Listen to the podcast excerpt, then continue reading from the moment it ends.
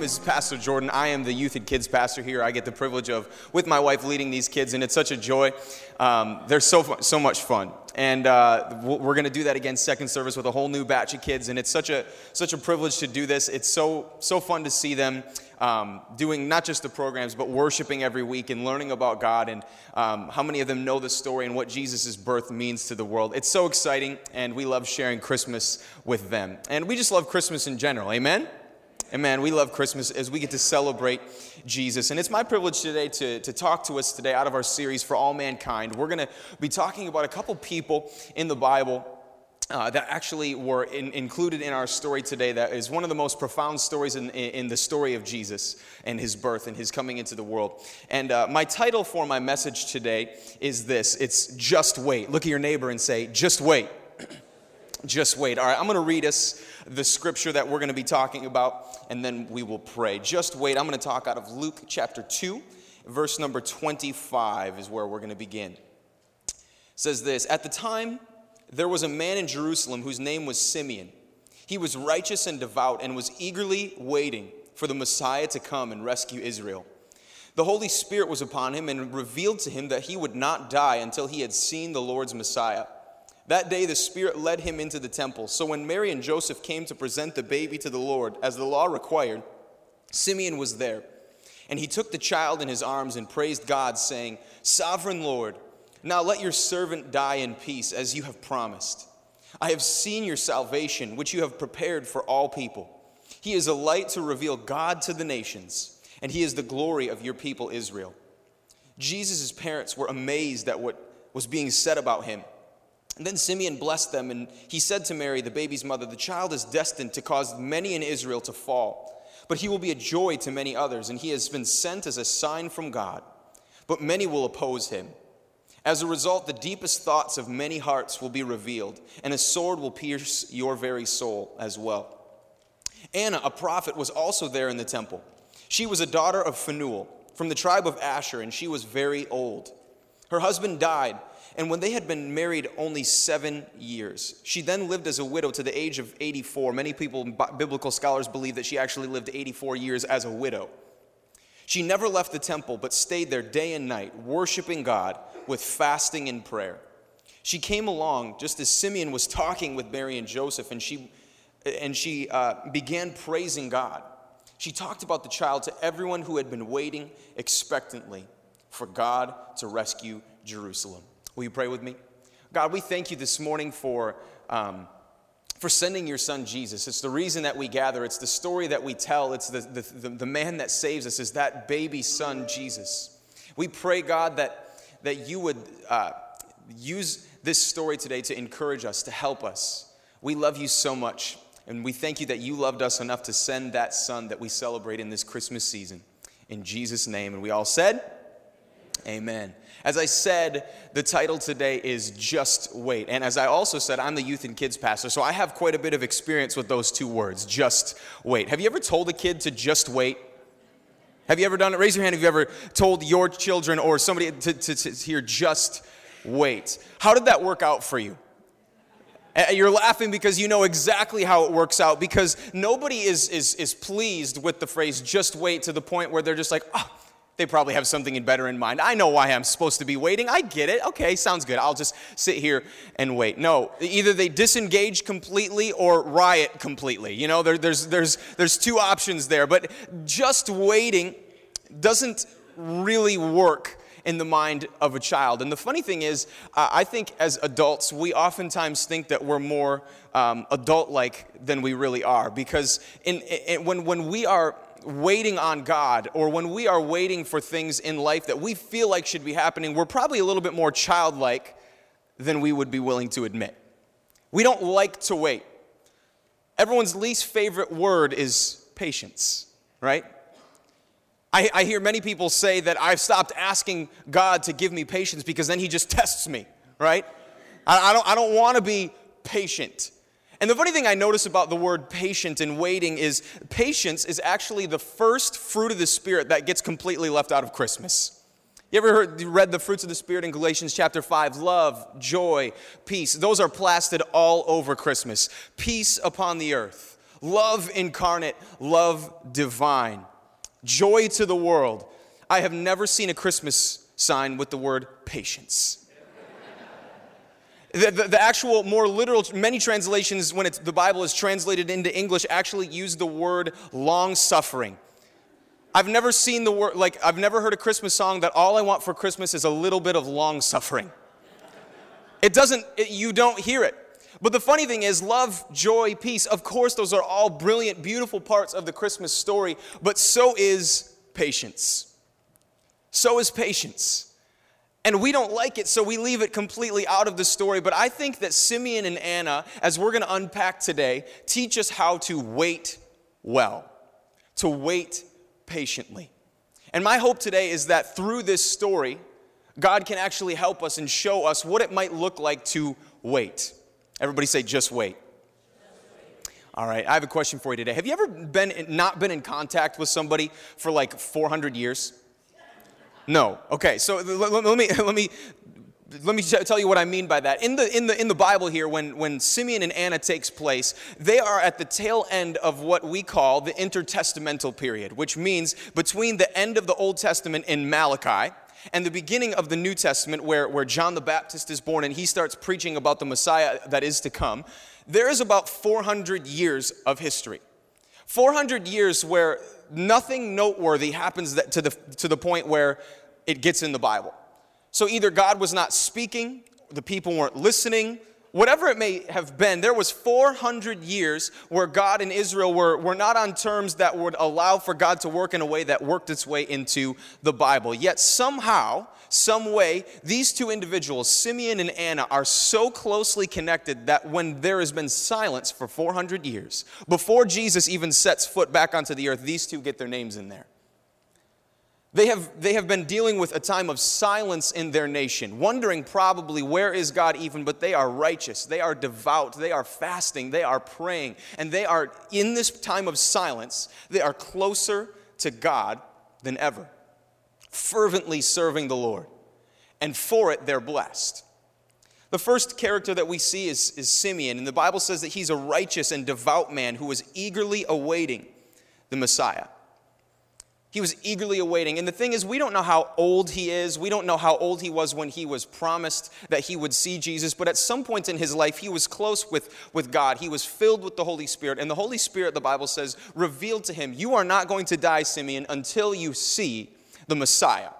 Now, that would have been good news because the Old Testament was waiting, waiting, and waiting, picturing what the Messiah could be like. Everybody would have longed to see this promised Messiah. Jesus, when, on, when he himself is on the earth, he talks to his disciples saying, Listen, many, many, many, many prophets, great men of God, women of God, they all waited and longed to see what you are now seeing. So, all of that, all of these people have been waiting and waiting and waiting, and Simeon is close enough with the Holy Spirit that he drops in his heart, Simeon, you are special. You're not going to die until you see my promised Messiah. And we don't know when that was. We don't know if he was 21 when that happened and he had to wait till he was 100. The Bible says nothing about his age, but I can picture that it wouldn't have been a short journey like, hey, Simeon, tomorrow you're going to die and see Jesus. It's going to be great. No, this, it would have been a promise that he had to hold on to. That would have been a difficult promise to hold on to because for the nation of Israel, remember, God had not been active in the sense that they get themselves into the Bible for 400 years. Hundreds of it's been hundreds of years since there was a prophet that was really active in Israel, and somehow, some way, Simeon is favored enough with God. He's close enough with God that, that God tells him, You, you righteous and devout man, you are going to get to see my promised Messiah. That would have been a beautiful thing to hear but another thing to accept and wait for. Because as I said, it was a period of silence, and nobody else that we know of received this promise. So I can imagine that through the days and years that he was waiting, there would have been a lot of doubts, a lot of thoughts that would have told him, You're crazy. You didn't really hear that. You just wanted to hear that. But somehow he holds on. He stays close to God. He's serving God. He's praying enough to the point that when Jesus is born, and they're going to the temple to do all the things that the law requires that they do, the Holy Spirit again whispers to him and says, You need to go to the temple because today is the day. He's going to be there. And so, Simeon, an old man, we don't know how old he is. We don't know how long he's been waiting, but we do know that when he gets to the temple, he sees Mary and Joseph presenting Jesus. And when he sees Jesus, he takes him in, the, in his arms and says, This is him. Now, God, let your servant die in peace. And I can stand before you here today and tell you as a 20 something that even if I had a great moment, I wouldn't say, God, I'm good, take me. As I can't imagine a 30 year old saying that, 40 year old, 50. I, I don't know how old Simeon is, but he's probably old given the fact that this is the one thing that he's been waiting for to fulfill his life. We don't know how long he's been waiting in terms of years. We don't know how long he's been waiting on this promise, but when he sees Jesus, he holds Jesus. He says, This is what I've been waiting for. God, I'm good to go. This is, this is all I needed. And he still fights, I'm sure, until he sees Jesus, all the way up until that day. He probably fights the fact of what if this isn't real? What if I didn't really hear that? What if I'm crazy? What if, what if God's not really active like he hasn't been the past couple hundred years? What if, what if, what if? But somehow he's still close enough with the Holy Spirit that when Jesus is here, the Holy Spirit whispers to him and says, Today's your day. Now go. And Simeon says these beautiful words that we're going to come back to in just a little bit, but he sees the promised Messiah that he had been waiting his entire life for. I can imagine it was a long wait. The next character is Anna, who was a prophetess, a daughter of Phanuel, and from the tribe of Asher. And now, the thing that's interesting about Anna is I'm not saying it's right at all, but in this day and age, a woman's worth in her, in her society and in this nation was, was based, a woman's worth to her society was based on the man that she was connected to. It was based on the husband that she had. Now, a long time ago, she was married. Women got married relatively young, so probably a late teenager, early 20 something when she got married. She was married to a man for seven years. Then her husband dies, and she's a widow. She's a widow who, in this day and age, would have also been the, the lowest of the low in the society. The people that the widow and, and the orphans, those were the people that the church had to protect. These are the people that the church wanted to take care of because they were viewed as the lowest in their society. And that's who Anna is. And she has been a widow likely for 84 years. It's been 84 years since she's seen or heard her husband. And according to society, it's been 84 years since she's had a lick, a lick of influence, a lick of worth, a lick of value. She is, she's, she's not valuable to society. And now, first of all, I think it's interesting that God calls her still a prophetess. And also, I think it reveals what God really thinks about how amazing and powerful women can be. That, that, that he views Anna as a prophet, that he chose Mary to be the favored one of God that got to carry the Son of God. How amazing is that, and how amazing does he think women really are? But in this day and age, Anna would have been viewed as the lowest of the low and had been so for 84 years. Her husband and her worth to society was a distant memory. Yet, this old woman, it says that she's never leaving the temple daily seeking God with fasting and prayer. So let me let me let me rehearse this again. She's been a widow for 84 years. She got married as a young teen or early 20 something. She is well over 100 years old and fasting. That's a bad idea. You know, like if I would have been somebody of influence in Anna's life, it'd be I would try to be like slipping crackers into her mouth. Like, you know, like you got to eat something, woman. Like you can pray, you can worship, you can be in the temple. We are so glad that you're here. Keep seeking God, but eat something so that you put some meat on those bones, lady. But she is determined as a 100 something year old woman that I am going to seek God. And here's the thing Simeon had a promise from God that she was going to see the Messiah. As far as we can tell, Anna didn't have anything. But she was just taking life as it came, knowing that God, I know I lost my husband well before I was supposed to. I know that society doesn't view me as somebody valuable, but God, I want to be close to you. So I'm never leaving this temple. I'm not going to remarry. I'm just going to stay in the temple and I'm going to seek God. And she did so for 84 years. That's a little bit longer than I've even been alive. She's seeking God for 84 years, day and night in the temple, fasting, praying, and worshiping. And the beautiful thing is, she is in the temple because she's always in the temple. She sees what happens with Simeon. Now, I think that's a good thing to note. if, if you're always in church, you never miss out on the good things that happen in church. Amen? That's a side note. That was free. Okay. But Anna is always in the temple. She's always seeking God, always in the temple praying and fasting and worshiping. And because of that, she sees what happens across the temple as Simeon lifts up this baby, which would have been a common sight for her because everybody brought their babies to the temple in Jerusalem to, to, to fulfill the law, as, as, as the Bible says. So, so she would have seen this countless times, but she sees Simeon lifting up this baby and says, Now let your servant die in peace. This is the salvation that we have been waiting for. This is the promised Messiah. This is Christ the Lord. And Anna, her eyes are open to it too. And she sees this baby Jesus and she goes, Oh my gosh, this is the promised Messiah that I didn't even know that I was waiting for. But here I am, 84 years after my last worth to society, and now I get to see the face of God. Interestingly enough, that's what her father's name means. Phanuel means face of God. And she sees the face of God in Jesus. And I love this about Anna. Simeon is holding the baby and he declares, This is the Lord's salvation as he holds the baby up. You know what Anna gets to do? She gets to be the first preacher of Jesus ever. She gets to be the first one to ever preach about Jesus. It's a privilege that we as pastors all have. Our message clearly is Jesus. We want people to accept Jesus. Guess who the first one to declare that is? It's not Simeon. He declares it. That's great. The first one to preach the message is not John the Baptist. It's not Jesus. The first one to say, This, this is the Son of God. This is the one we've been waiting for. That's Anna. She doesn't get that privilege if she gives up on life. She doesn't get that privilege if she gives up after 83 years.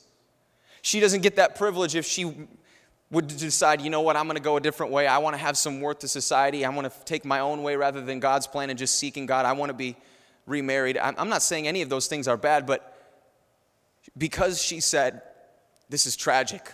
I don't know what God's up to in this, but I'm going to wait on God. I'm going to seek God. I'm going to trust that He knows what He's doing she gets to be the first one to hear Simeon's declaration and share the message with everybody in Israel who has been waiting for this Messiah, which was everybody. Everybody was waiting on this Messiah. Simeon declares it, Anna hears it, and she preaches it. How beautiful is that? These two people that have been waiting for so long, for decades probably, for their entire life. These people were actively seeking God in their waiting season. And here's what I want to get to today waiting is not disengaging, waiting is not passive. I think Simeon and Anna can teach us to wait well because while we wait on God, we can be more active than ever. As Simeon was waiting on God, he didn't receive the promise, give up on his relationship with the Holy Spirit, and say, God, you're just going to bring him my way. No, he was fervently serving the Lord. He was actively serving the Lord. He was close enough with the Holy Spirit that he whispered in his heart, Get to that temple. I'm not bringing him to you. You got to go to him. You got to be actively serving the Lord. If you're waiting on a promise from God, it's not God pressing pause on your relationship with him, it's actually an invitation to get closer to him than ever. Simeon and Anna waited and waited and waited, and they weren't disengaged as we oftentimes can be, as our kids' church can often be when I tell them, no, it's not time for snack yet. It's waiting is not disengaging from the situation, it's not passively sitting back, it's actually an invitation to be more active than ever. And this Christmas season, I don't know what you're waiting for. I can think of, I mean, a number of scenarios that might be pretty common. Maybe you have a son or a daughter that, that doesn't know the Lord and you've been praying and seeking God, please bring them home. Please bring them to you, God. Maybe you're just asking for peace in your family and less awkward family Christmases, and you're just like, God, I know one of these seasons it's going to work out. Maybe you're Maybe there's a specific promise from God that you received years ago that you feel like He's delaying you on, or you feel like maybe you're getting in the way. Maybe not. I think that sometimes we convince ourselves something is wrong when really all that's happening is God is putting us in a waiting season. And that's okay.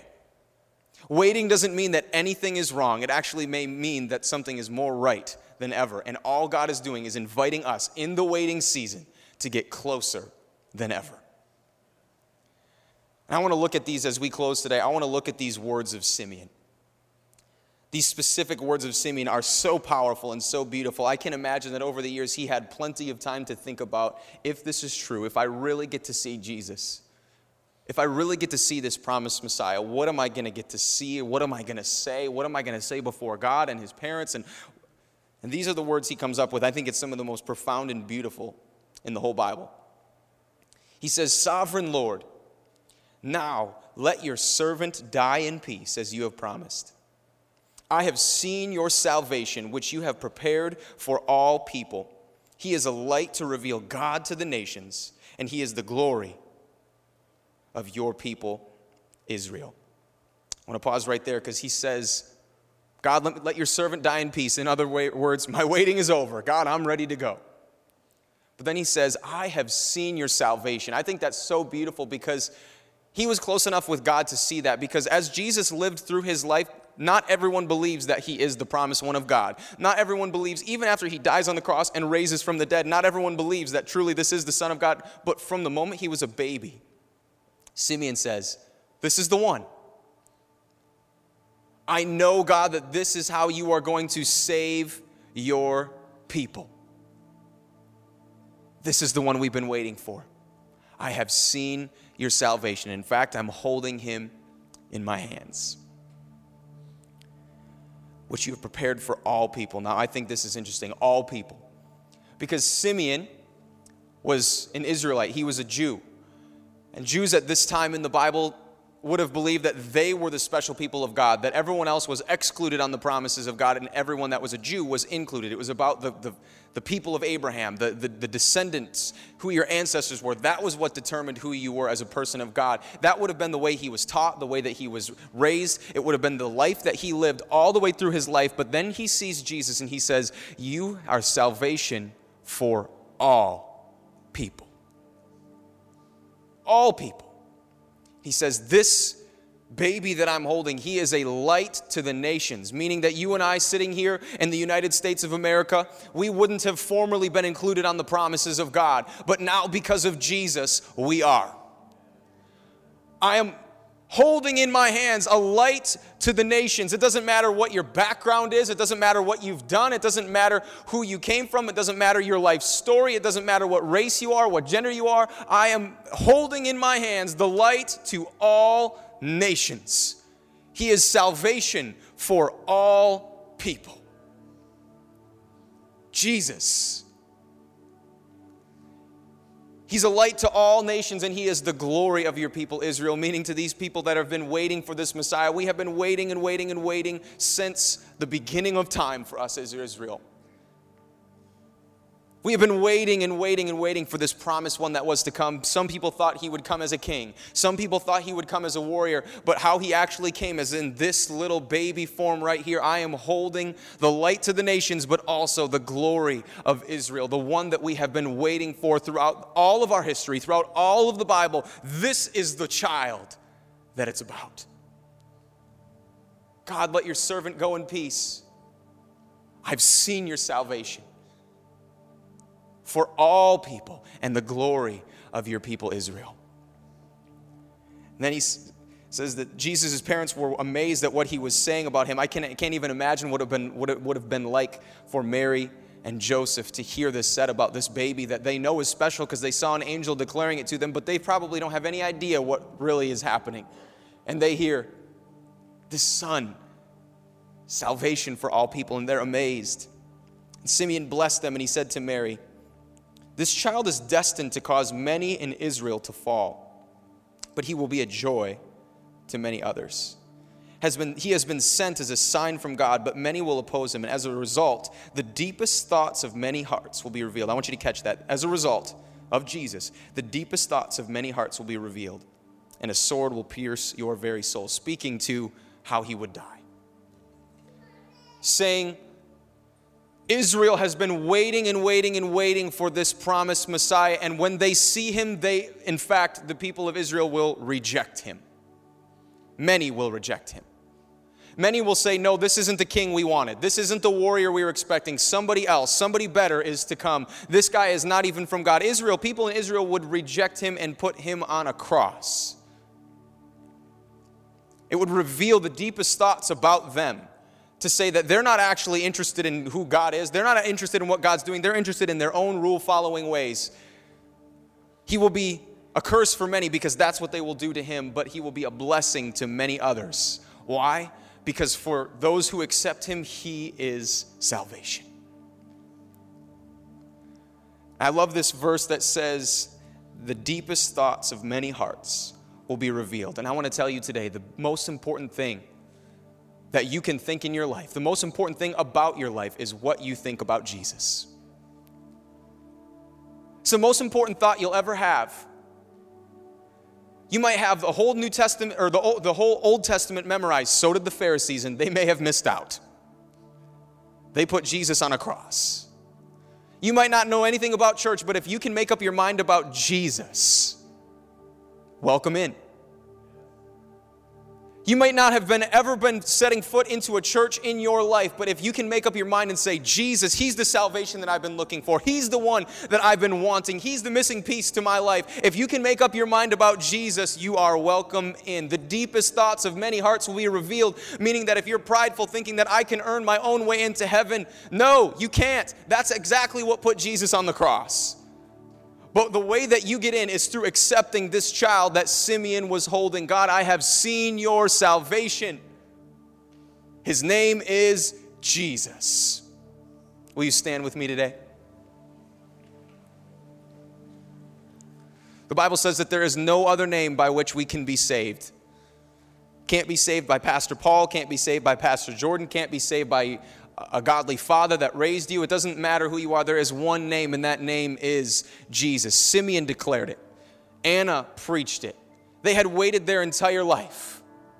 And the moment he steps into the earth, they hold him up, say, This, this is the salvation for all people. And for us here today, the most important thing about you, about your life, is what you decide to do with Jesus. Jesus, with Him, the deepest thoughts of many hearts will be revealed. I want you to learn today to wait well, but most of all, I want us to decide what are we going to do with Jesus? Because He's salvation for all people if you'll accept Him. Will you close your eyes with me today? I want to ask today if there's anybody here that maybe what I said earlier resonates with you, that you maybe haven't been to church, or maybe you have your whole life but you've been playing church games or you've done nothing to do with church, nothing to do with God, and you are here today saying something's missing. I want to tell you today that what's missing is Jesus. And church comes along with it, but church can't save you, pastors can't save you, good works can't save you, Jesus can, and that's what Simeon and Anna declared. What are we going to do with Jesus? Today, if you're not sure I've ever made a decision about Jesus, today is your day to say, Yes, Jesus, I welcome you into my life. I accept you, Jesus. You're what's missing. You can fix what's broken. I can't fix it. My family can't fix it. Church can't even fix it. But Jesus, you can. I welcome you into my life. If that if that's you today, you're thinking, I need to do that. On the count of three, I'm going to ask you to raise your hand, and here's why. Not because we're going to take a tally, not because we need you to be embarrassed in front of the people sitting around you. The reason we ask you to raise your hand is because when you do something physical with your body, it solidifies in your own heart and in your own mind that today I made a decision for Jesus Christ. And there's nothing more beautiful, there's nothing more important than you, that you could do. Simeon himself declared it because of Jesus what you think about him is going to be revealed. So today, let's make up our mind and say, Jesus, I need you. If that's you, on the count of three, will you raise your hand so we can pray with you? Every eye closed and every head bowed. One, God loves you so much that he sent this one and only Son to earth. Two, the Bible says that today is the day of salvation. We don't have a minute to waste, a day to lose. Right now is your moment if you're thinking of it. Three, if that's you, will you raise your hand so we can pray with you? Thank you. You can put it back down. Anybody else that would like to make this decision today, that would like to join these, thank you. Beautiful. Thank you. You can put your hands back down. One last time, anyone else that would like to join these? All right, we're going to pray. We're going to pray everybody together, but especially if you raise your hand, we're going to say a prayer, and it's not magic, it's not perfect, it's not incredible in, in and of itself. They're just words, but if you mean them and if you say them to God, you're welcoming Jesus into your heart and into your life, and it, it saves you. It puts you in an eternal heaven and a path towards that on this earth. It can't fix every problem, but it can begin a relationship with Jesus that will change your life. He is the salvation that God has sent. And today, if you made that decision, you get to start relationship with him. So especially if you raised your hand, but all of us together, let's say these words. Say, "Dear Lord Jesus, I believe you are the son of God. And I believe you died on the cross to save me from my sin. I acknowledge to you today that I have sinned. I am broken. I need you. Jesus, come into my life. Make me a child of God. In Jesus' name. Amen. God, I thank you so much for all of these people here today, especially those that said, Today, Jesus, I need you. I pray that you would encourage us as we even wait for heaven as we wait for promises you've given us, as we wait for better scenarios, and as we wait to one day come home to you, or maybe even wait for one day for you to return. God, I pray that you would help us to wait patiently, actively. Help us to not be disengaged. Help us not be passive. Help us to be fervent, serving you with more zeal than we ever have before, expecting you to do great things as we wait for heaven, as we wait for you to fulfill promises. God, we believe you, we trust you, and we will serve you. We thank you today for an amazing day in your house. In Jesus' name, and we said, Amen.